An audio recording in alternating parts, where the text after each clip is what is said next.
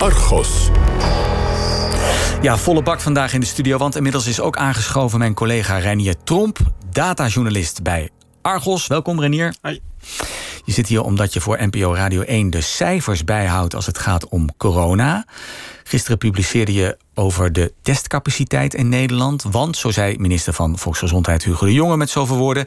zonder testen komen we nooit meer uit die lockdown. Vorige week woensdag noemde hij ook hoeveel testen er nodig zijn om die lockdown af te wentelen. Namelijk 30.000 per dag. Per 1 juni wel te verstaan.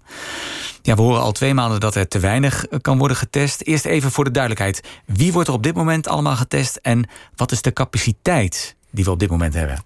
Nou, op dit moment worden ongeveer 7000 mensen per dag uh, getest. Dat fluctueert nogal. Dat gaat van 5 tot 8. Uh, en dat is vooral eigenlijk ziekenhuispersoneel en mhm. patiënten natuurlijk. En vooral in de noordelijke delen van het land, daar wordt iets meer getest. Ook op mensen die naar de huisarts gaan, die dan doorgestuurd worden naar de GGD. Maar 7000 is toch eigenlijk heel erg weinig. En er wordt ons al best wel een tijd beloofd dat dat opgeschaald zou moeten worden. Maar tot nu toe is dat niet gebeurd. Dus er is nog heel veel te, te doen om uh, tot die 30.000 te komen per 1 juni. Ja, want dat is precies, dat is al over twee weken. Ja.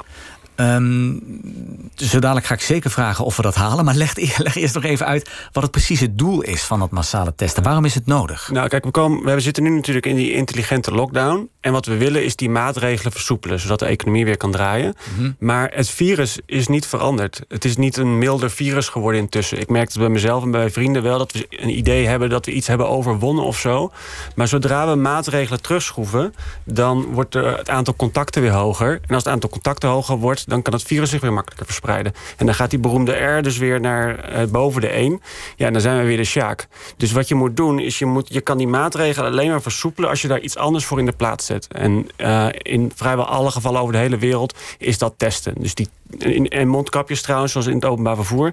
Maar veel belangrijker is dat we die testcapaciteit op orde, op orde krijgen. Want alleen dan kan je eigenlijk die communicerende vaten kan je, um, uh, kan je gebruiken... zodat uh, dus uh, maatregelen aan de ene kant omlaag gaan. En mhm. aan de andere kant die testcapaciteit omhoog gaat. Dat is de enige manier om eruit te komen. En minister De Jonge zegt dus nu... Uh, we hebben er 30.000 per dag nodig, dan, dan redden we het. Ik, ik, wil de minister natuurlijk graag geloven. Jij hebt het daadwerkelijk gecheckt of het voldoende is. Klopt. Ja, en? Dus, ja, dus je hebt allerlei verschillende strategieën. Uh, het goede nieuws is, ja, het is haalbaar. Dus als we 30.000 testen doen, dan kunnen we die R onder de 1 houden.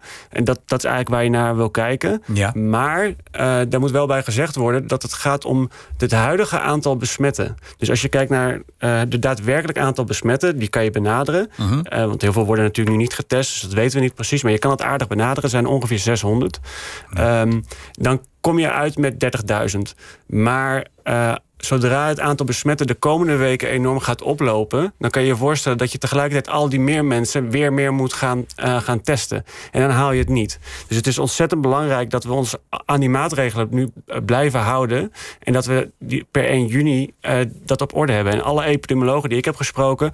die fronsten er wel bij dat we nu al eigenlijk aan het versoepelen zijn... zoals met basisscholen. Die open um, zijn? Ja, die open zijn, maar niet de testcapaciteit op orde hebben. Dus we lopen, we lopen eigenlijk op de feiten vooruit... maar ik denk dat dat een gecalculeerd risico is. Dat wordt dan nog een beetje linker soep. Oké, okay. maar jij zegt wel, het, het is haalbaar, die 30.000 mm -hmm. tests uh, per dag, of niet? Ja, dus daarmee dus eigenlijk, uh, als je nu kijkt... Uh, het precieze getal is 19.000. dat is afgeleid aan de hand Dat zou wel genoeg zijn? Nou, als je kijkt naar Zuid-Korea en Taiwan... dat zijn eigenlijk de voorbeelden waar, waar de meeste wetenschappers nu naar kijken. Want die hebben hun testen en traceren enorm, op, enorm goed op orde. Nou, stel dat wij dat ook zo zouden kunnen doen, dan heb je aan 19.000 genoeg. Uh, maar daar zit nog uh, allerlei routineonderzoek bij. Zoals artsen worden veel vaker getest. En uh, misschien politieagent of anderen die je veel vaker wilt testen. Mm -hmm. Dus die komen daar dan weer bij. En dan snap je die 30.000 wel. Um, maar dat is dus wel afhankelijk van of wij ons nu netjes aan die maatregelen blijven houden. Ja. Anders dan, dan redden we dat gewoon niet. Oké, okay, nou daar, daar, gaan we gewoon even gemakshalve vooruit. Ja. We zijn allemaal van goede wil.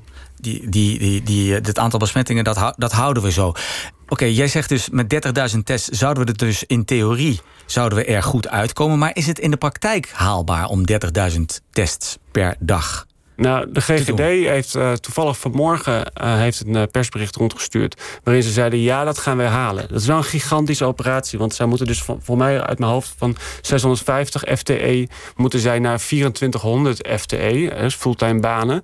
Nou, je kan je voorstellen voor een organisatie wat dat betekent. Dus er moet enorm gerecruiteerd, opgeleid worden. Maar dat is de eerste keer dat ze het ook hard zeggen nu, hè? We gaan 1 juni halen. Ja, precies. Ja. ja ze hebben gewoon hard gezegd: dat lukt. En om dat okay. enigszins uit te leggen, wat er dus moet gebeuren, is: je moet aan de ene kant testen. Dat is met zo'n met zo'n wattenstaafje.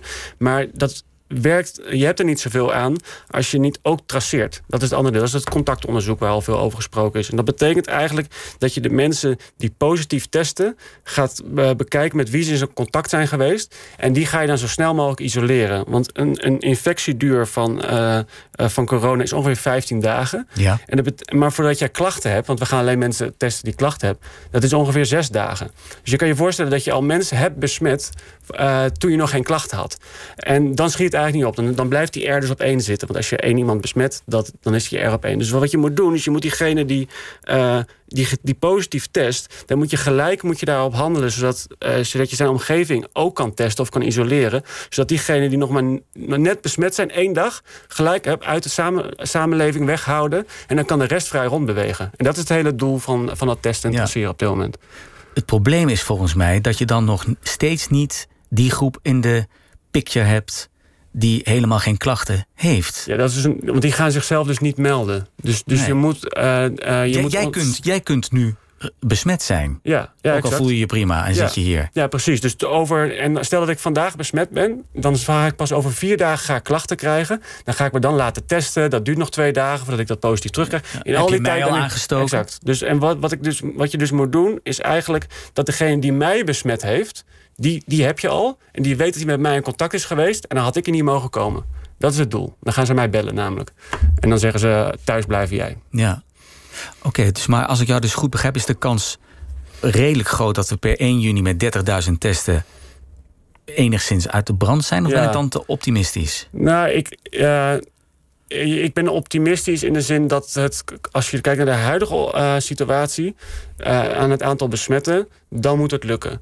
Als wij de komende twee weken uh, niet netjes zijn en niet ons goed aan de afspraken houden, mm -hmm. dan gaan we waarschijnlijk weer alsnog in lockdown. En uh, of we moeten enorm veel weer die testcapaciteit opschroeven. Dat kan denk ik niet. Uh, dus het wordt echt nog wel spannend voor 1 juni of, uh, of die erg genoeg gedaal, blijft, laag blijft. En even voor de helderheid, ook met al die tests blijft die anderhalve meter van kracht, hè? Ja, want zelfs in Zuid-Korea, waar ze het dus heel goed op orde hebben, daar moet je ook handen wassen. daar heb je ook geen anderhalve meter armlengte. Ik weet niet hoe lang de armen zijn van Zuid-Koreanen.